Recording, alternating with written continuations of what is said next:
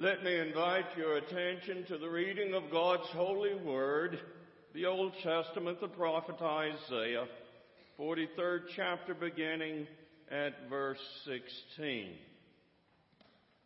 Thus says the Lord who makes a way in the sea, a path in the mighty waters, who brings out chariot and horse, army and warrior. They lie down, they cannot rise they are extinguished, quenched like a wick. Do not remember the former things or consider the things of old. I am about to do a new thing. Now it springs forth. Do you not perceive it? I will make a way in the wilderness and rivers in the desert. The wild animals will honor me, the jackals and the ostriches. For I give water in the wilderness, rivers in the desert, to give drink to my chosen people, the people whom I have formed for myself, so that they might declare my praise. This is the word of the Lord. If you know your senior pastor well, you need to give him a word of warning for me. How dare he invite the superintendent to preach on the morning when you turn your clocks ahead? Give him that warning for me. We will be talking. Good morning, saints. Good morning, sinners.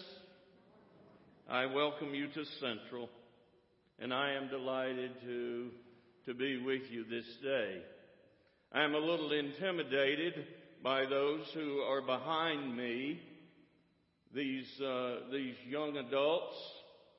Uh, some of the things that I might refer to, they will have no idea because of their age but uh, I am delighted that uh, in, indeed that they are behind me because that means that parents and grandparents had to get up early and come and be here. But I have chosen for our thinking this morning the Old Testament lesson for the day, especially this particular part. I am about to do a new thing. Now it springs forth. Do you not perceive it? Let us pray. O eternal God, open now our hearts and our minds that as your word is proclaimed, it might be received, not as a word from the preacher, but as a word from on high from you as we seek to be your church. In the name of Jesus the Christ, we make our prayers. Amen. Had I known the the youth, the these young adults were going to be singing, I would have called Don and we would have worked together to ask them to be a part of this sermon because I want to remind you as we begin of a time when I was about their age.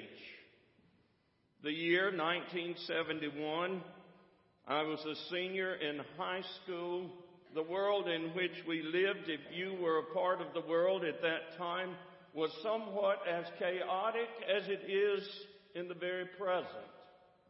There was a war going on halfway around the world to these young people. They hear Iraq and Iran and Afghanistan. In 71, we heard Vietnam. There were protests across the country against the involvement in this war. There were riots, and many, many turned to um, to drugs, to LSD to marijuana to cocaine to heroin. so many moments and so many of those days it was difficult to distinguish between what was real and what was not real. And in the midst of all of that, you may remember some of you that the Coca-Cola company came up with an ad campaign. And they took a group of young people much like you're sitting behind me this morning. They gathered them on a hilltop in Italy and they sang this song. I'm not going to sing, don't worry, but this is what they sang. I'd like to buy the world a home and furnish it with love. Grow apple trees and honeybees and snow white turtle doves. I'd like to teach the world to sing in perfect harmony. I'd like to buy the world a Coke and keep it company. I'd like to teach the world to sing in perfect harmony, and I'd like to buy the world a Coke and keep it company. It's the real thing. I'd like to buy the world a Coke and keep it company. It's the real thing. Some of you remember that ad campaign. Coca-Cola seeking to, to bring some semblance of joy and peace to the world that was in such a chaotic state.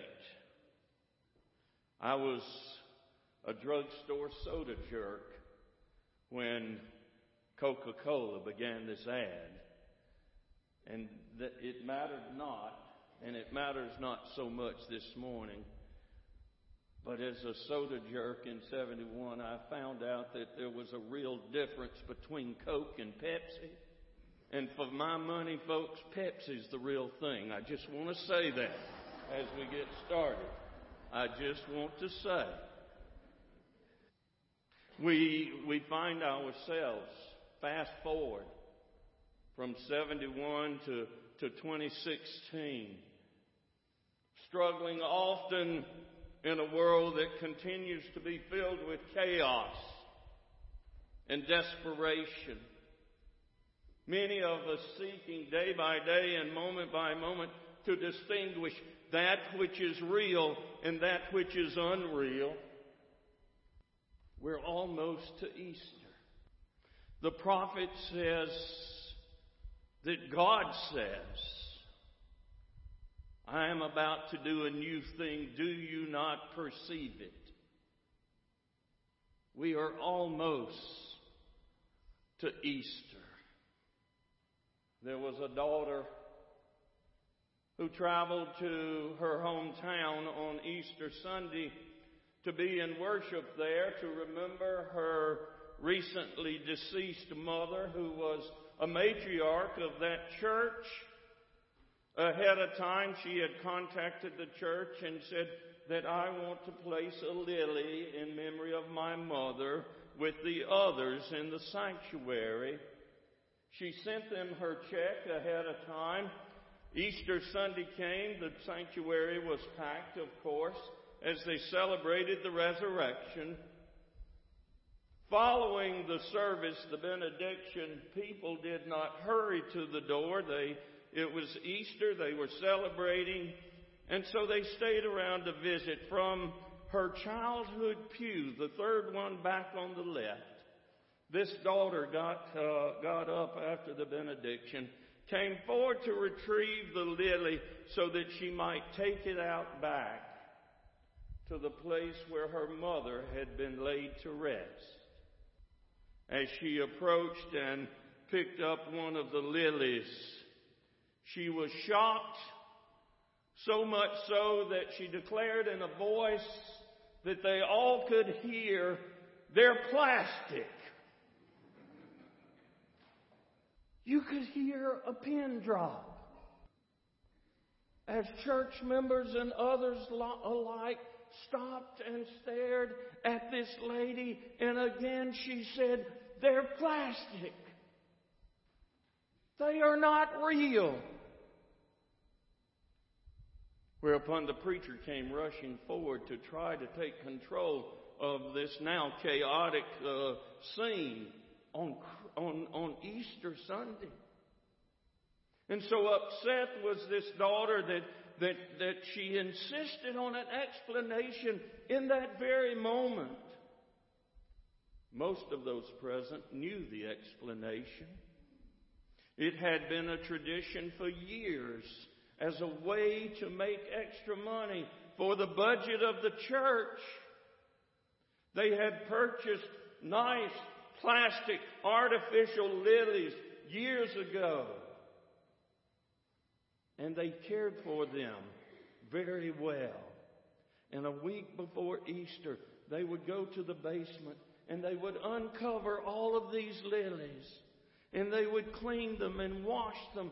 They would go down to Michael's and buy a can of lily scent. And they would bring it back and they would spray it profusely all over these lilies. And then they would bring them up into the sanctuary. And on Easter morning, everyone could see the beauty of the lilies and look in the bulletin and see whom they had remembered or honored. The pastor explained to this daughter and to this crowd who had gathered and after his explanation, she looked at him and said, On the day you preach new life, on the day you preach resurrection, one of your symbols of life is not real, but rather artificial. How often do you and I, as God's people, struggle in our faith journey to know that which is real as opposed to that which is unreal? That which will make a positive difference in your life and my life, rather than to drag us and someone else down. That which is real versus that which is unreal. Not so easily distinguished in all of our moments. There are many things in the world in which you and I live that seem real, that would drag us down. We pledge our allegiance to this and that or the other, believing that, that in the, in the, in the outcome, it will make a good difference. We have made a decent choice. And this will be real in my life and will make a difference in the lives of those I care about. Only, only to know at some point, at some moment, it wasn't real. Preacher went to visit a family they had been visiting his church for quite some time. They had had a difficulty in setting up the, the scheduled visit because of, of family schedules. There was a mother, a father, and two children, small children. Finally, they agreed upon a time. He knocked on the door. They opened the door to their home and welcomed him in. The father said, We're running behind. We're sorry. We're just finishing supper. We're going to take the kids upstairs, get them ready for bed quickly, and come back down for our visit. If you don't mind, would you just make yourself at home in the den? Preacher walks in, finds a comfortable chair in the den, and there in the middle of the floor is a huge greyhound dog enjoying the den, just laying there. Folks, I'll tell you this moment, I've never been to a dog track. I, I, I've seen greyhounds. I know that, that so many of them are used in dog races. And I hope that, that your understanding of how that happens, they, they get them in a gate, all of these beautiful dogs, these greyhounds. A bell sounds and a mechanical rabbit goes scooting out in front of them, and there they go around the track. The preacher gets himself comfortable, looks at the dog and says, Are you still racing? The dog said, No, I don't race anymore. Preacher says, Do you miss the glitter and the excitement of the track? Dog says, No, I, I really don't. Preacher says, What's the matter? Did you get too old? The greyhound looks at him and says, I got more race left in me now than most dogs. The preacher says, Well, what is it then? Did you not win? He says, Oh, I won. I won over a million dollars for my owner. Preacher says, Well, were you treated bad? And the dog said, No. When we were racing at the track, they treated us like royalty. Did you get hurt? Are you crippled? The old greyhound looked and smiled at him and said, No, no, it's not that. Preacher said, Then what? The old dog looked at him and said, I quit. Preacher says, You quit? Yes, I quit. Why did you quit? I discovered, the dog said, what I was chasing was not really a rabbit. And I quit. All that running and running and running. And what I was chasing was not even real. The right thing. The real thing. Friends, as you and I journey now this close to Jerusalem, we need to be assured that that, that which we are after is real in your heart and in my heart, in your soul, in my soul, and in the soul of the church. That which we seek to accomplish each day in the name of a God who saves us in every moment out of every circumstance. A God that you and I are called to proclaim. We must be certain and assured always that that is real. Isaiah says that God says, I am about to do a new thing. Do you not perceive it? How is our depth perception this morning? Do you not perceive, do you not smell and taste and feel that which is, is, is fixing to happen? That which God is going to do once again in the life of His people and in the life of His church, in the life of His world. God is fixing to intervene once again. We will shout our hallelujahs two weeks from this day. Because what God does in your life and in my life is real. When God intervenes, so scholars say and commentaries say, in the Old Testament, when there is an intervention,